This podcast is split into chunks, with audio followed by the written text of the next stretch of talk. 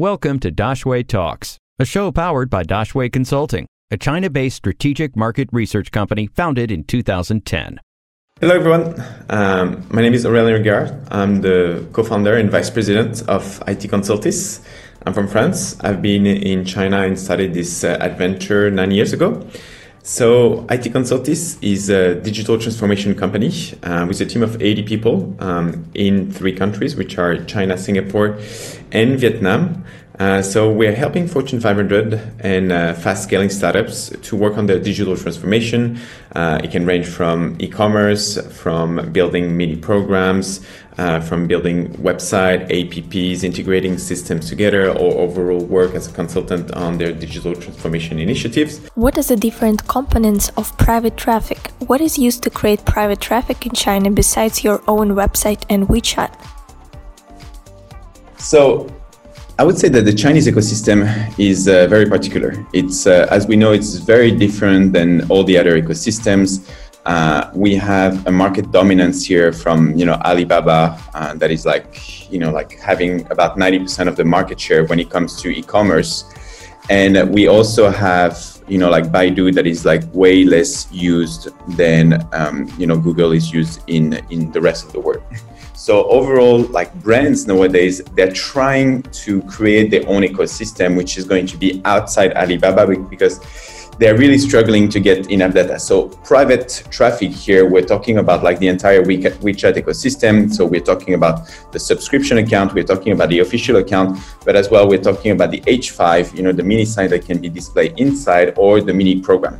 So those are the things that we're talking about, like when we're talking about private traffic, because when you're talking about like the red Xiaohongshu or even like sometimes, um, you know, like the Douyin, like they're not really considered as private traffic because those uh, software, those APPs, they do not necessarily have an API that can be leveraged in order to afterwards get the data and get the analytics to to do what what you want as a marketer to do marketing automation and to aggregate this into a crm. So this is like really the beginning but those are you know like wechat has been the core of the private traffic. And of course we have everything that is like you know sms we have as well like you know like there's a real blur now between the physical and of course the digital. So i think like retail and you know like the physical store is like a magnific you know like a, a magic aspect of you know that private traffic and you know like digitalizing you know like those stores is what enable brands to really to to connect what frameworks exist to develop mini programs and wechat is there something like wordpress for mini programs are there some building blocks you can assemble or do you have to code from scratch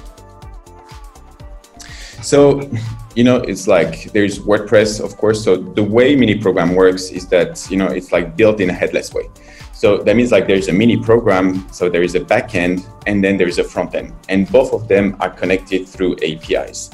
And of course, like in China, you get, you know, like the Wix or the Shopify of China that are going to be the Weidian or the Youzan that are you know companies that are public listed uh, that are making huge amount of revenues and that are having like new uh, you know shops you know being open you know every every day every week and they have like a subscription model. So it's kind of like semi-private you know traffic where they keep you know the ownership of the data for good part and uh, it's uh, you know it's kind of like in between where you know on Wix you have the opportunity to choose like specific templates and kind of like plug and play them with they're coming with a lot of functionalities but it depends where you stand as a brand. So if you're a brand like swatch or decathlon or uh, you know like porsche you want to have your own ecosystem. You want your own infrastructure to be hosted in your own cloud whereas here you know everything is going to be hosted in a cloud that belongs to basically everybody where you know your data protection and your data ownership is going to be a little bit different where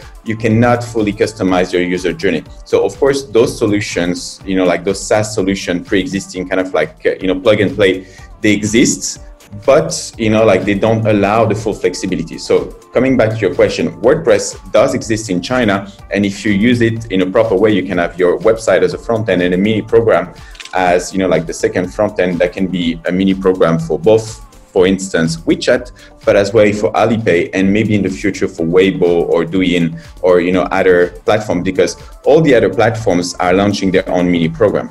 How do you drive traffic to your own channels like WeChat, websites, shops, or how do you get a phone number to create a direct connection with consumers through SMS?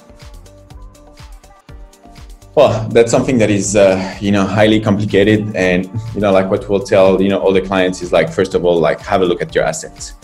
What are the assets that you have in hands? Are they, you know, like your retail, your Tmall presence? Uh, is there like a authority that you have globally that you can leverage? If you are a brand that is abroad and wants to come to China, uh, how you can leverage the Chinese tourists? Not that many at the moment, but like in the future when things are reopening, how you know like you can leverage you know like the inbound those tourists to kind of like start engaging like whenever they are in the US or in Europe and start, you know, having specific interaction through, you know, scanning a QR code, becoming a follower of the service account, interacting with the mini program, and then onboarding them through uh, can be like a loyalty program or referral program and continue to, I mean, understand where they were, how, you know, like they got in touch with you at first step and how you can build like a very strong user journey to continue retargeting them, you know, like when they're in China. And if you do this well, then that means like you can leverage already that part and really step by step creating, um, you know, like a quality database and building a marketing automation. So you can build your revenue really step by step if you're using good practices but only if you're using good practices. So this is for the case of you know like a brand that is like performing their WeChat marketing and marketing automation in the proper way, leveraging their retail traffic, whether like it's outside of China. So that could be that could be one of them. Uh, something that has been, of course, like very hot. Um, you know, influencer, KOL, KOC. A lot of people are talking about this. Uh, so KOL, KOC, there is like an entire industry, whether it's like on Tmall, JD, or now that has been made even like stronger using the live stream function on WeChat and on the mini program, where we see brands that are now directly hiring influencer through you know like directly some platforms. For example like we're talking about parklu uh, which is a startup that you know really helps brands or agency basically selecting you know their, their kol and and so that's something that we have seen more and more so like driving the traffic a first time here in order to afterwards like have like repeated behavior uh, of course you know like the old fashioned way you know like ensuring that basically you have like pay advertisement on your WeChat, then you're going to have a conversion, and then of course step by step you're going to create like content of interest uh, to generate views or to generate uh, you know like purchases.